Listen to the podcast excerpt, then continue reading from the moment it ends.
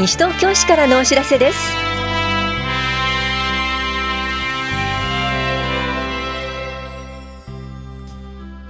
今日は新高額障害福祉サービス費の支給。小学生ドッジボール大会56年生大会などについてお知らせします。インタビュールームお話は西東京市スポーツ振興課の斉藤亮太さん。テーマはみんなで走ろう。西東京市ロードレース大会です。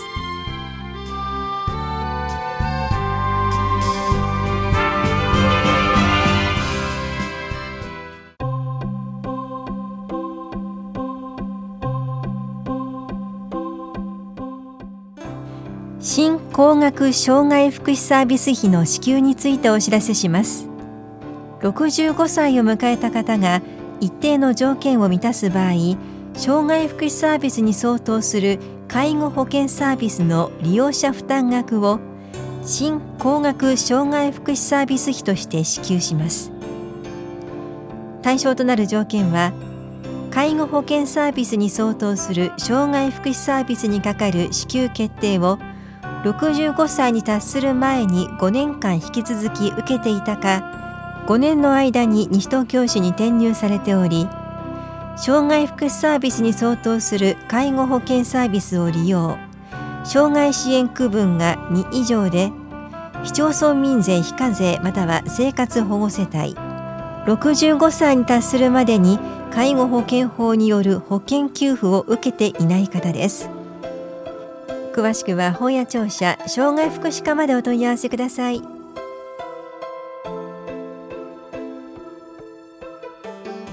小学生ドッジボール大会56年生大会のお知らせです。2月8日土曜日は男子の部。9日日曜日は女子の部を。いずれも午前9時から午後5時までスポーツセンターで行います。教師在住在学の小学5、6年生12人から23人で構成されたチームです。他に成人の監督手伝いが1人ずつ必要です。試合人数は12人です。出場ご希望のチームは1月10日までに各小学校と法屋庁舎3階スポーツ振興課市のホームページで配布している参加申込書メンバー表を市役所スポーツ振興課ドッジボール大会係まで郵送ファックス持参してください。必ず実施要項をご確認ください。なお男子女子ともに16チームずつで先着順となります。審判実技指導の派遣は各小学校2回1回2時間までを上限に受け付けます。また組み合わせ抽選会は1月27日午後6時半にスポーツセンターで行います。詳しくはスポーツ振興課までお問い合わせください。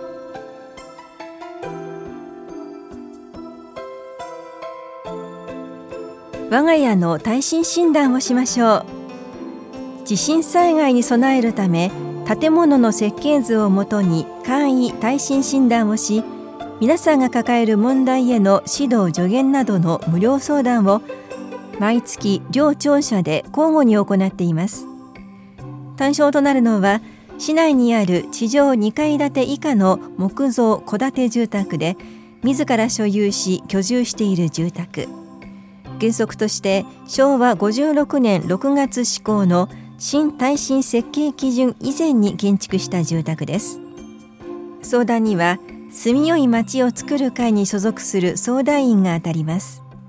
定員は8人で申し込み順となります。次回は12月21日土曜日午前9時半から午後0時半まで本屋庁舎1階で行われます。相談ご希望の方は18日までに電話でお申し込みください。お申し込みお問い合わせは都市計画課までどうぞ。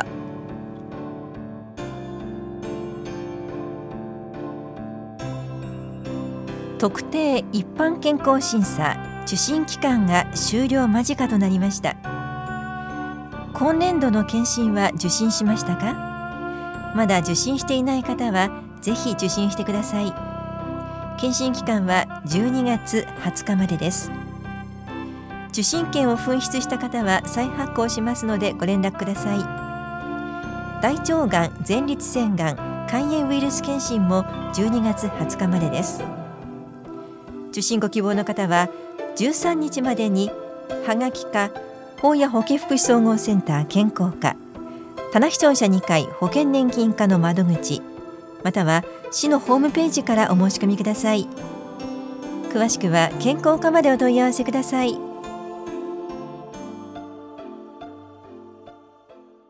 インタビュールームお話は西東京市スポーツ振興課斉藤亮太さんテーマはみんなで走ろう西東京市ロードレース大会。担当は近藤直子です。いよいよ西東京市ロードレース大会の参加募集が始まりました。斉藤さん、今回の開催日時、そして場所を教えてください。はい、えー、最初に日時についてですが、例年通り、えー、建国記念日である2月11日、えー、祝日の火曜日ですね、えー、8時半から、えー、開会式を開催します。場所については、えー、西東京市総合体育館になります。西東京市ロードレース大会は冬の恒例行事となっていますが、今回で何回目を数えるんですか？はい、今年でちょうど20回を迎えます。えー、毎年たくさんの参加者が、えー、市内外問わずですね、いらっしゃっておりまして、えー、今年もたくさんの方の参加をお待ちしております。大体毎年どのくらいの数の方が参加されるんですか？また参加される方の年代っていうとどうなんでしょうか？はい、えー、昨年度の参加者数はですね延べ427人になっておりまして特に多かったのは10キロコースの一般男子高校生以上50歳未満のクラスになるんですけれどもこちらが一番最多の参加者数でしたそして種目はですね、10キロコースだけでなく、3キロコース、1キロコースもございますので、幅広い年代の方々の参加者がいます。ロードレースっていうことなんですけど、コースは西東京市内のどの地域を走るんですか？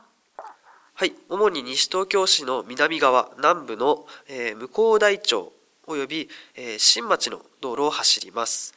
それぞれのコースによって、えー、異なるんですけれども、えー、多摩湖自転車歩行者道や、え五日市街道などの道路を走ります、え詳しくは司法またはホームページをご覧ください。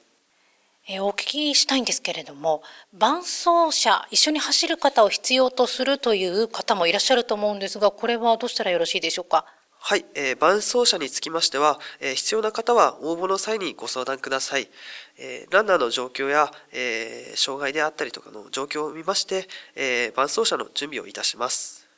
それでは西東京市ロードレース大会について参加費はどのくらいかかりますか？はい一般総年の部が、えー、2700円、えー、高校生が、えー、1200円、えー、中学生以下親子。親子は1組あたりになりますが、えー、600円になっております。昨年度の参加費から変更しておりますのでご了承いただきますようよろしくお願いいたします。では申し込み方法も教えてください。はい。えー、申込書をメールに添付または持参。その時には要返信はがきですね。返信用はがき63円を持参していただきしていただくか、えー、往復はがきで住所氏名生年月日年齢性別電話番号種目番号持ちタイムこちらは分かる方のみで構いません、えー、所属または学校名こちらも該当者のみになりますね。えー、そして必要な方は保護者の署名承認ですね。これは中学生以下になります。を明記していただいた上で、えー、郵送していただくようにお願いいたします。当日の参加受付はございません。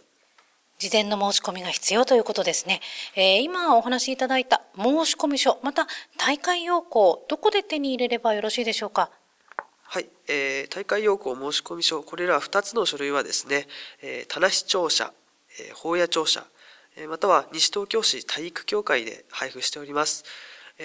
2つの法屋庁舎、棚視聴者においてはですね、総合案内に設置する予定になっております。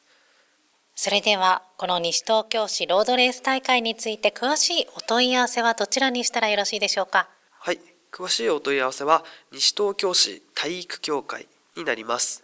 電話番号が042-425-7055になります。土日祝日および第1火曜日はお休みですのでご了承いただきますようよろしくお願いいたします今日は2月11日に開催の西東京市ロードレース大会についてお話をいただきました。2月の大会の前には、今月は西東京市リレーマラソンも開催されますね。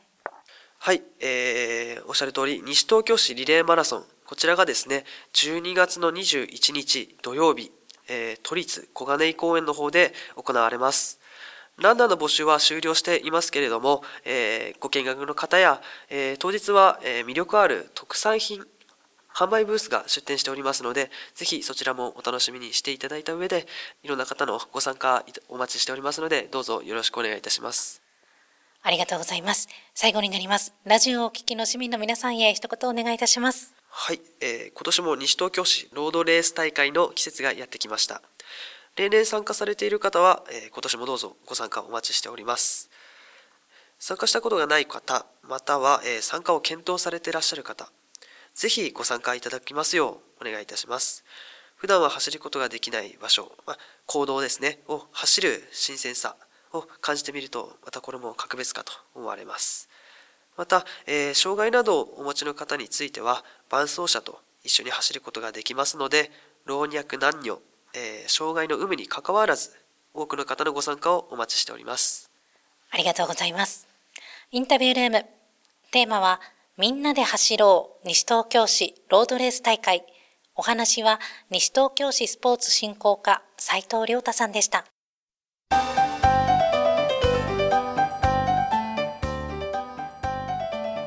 防災アドバイザーの講師の方から実際の災害の現場からわかる防災の知識や災害発生時の行動について学んでみませんか？シニア大学単価講座災害防災講座受講者募集のお知らせです。この講座は全2回で来年1月21日と28日のいずれも火曜日午後2時から3時45分まで田梨総合福祉センターで行われます。受講できるのは西東京市在住の60歳以上の方で全日程出席できる方です。受講ご希望の方は12月14日までに福祉会館利用証の有無などを明記の上往復はがきでお申し込みください。なお定員は30人で申し込み多数の場合は初めての方を優先し抽選を行います。お申し込みお問い合わせは田梨総合福祉センター内西東京市社会福祉協議会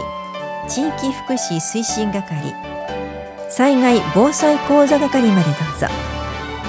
高齢者支援課からのお知らせでした。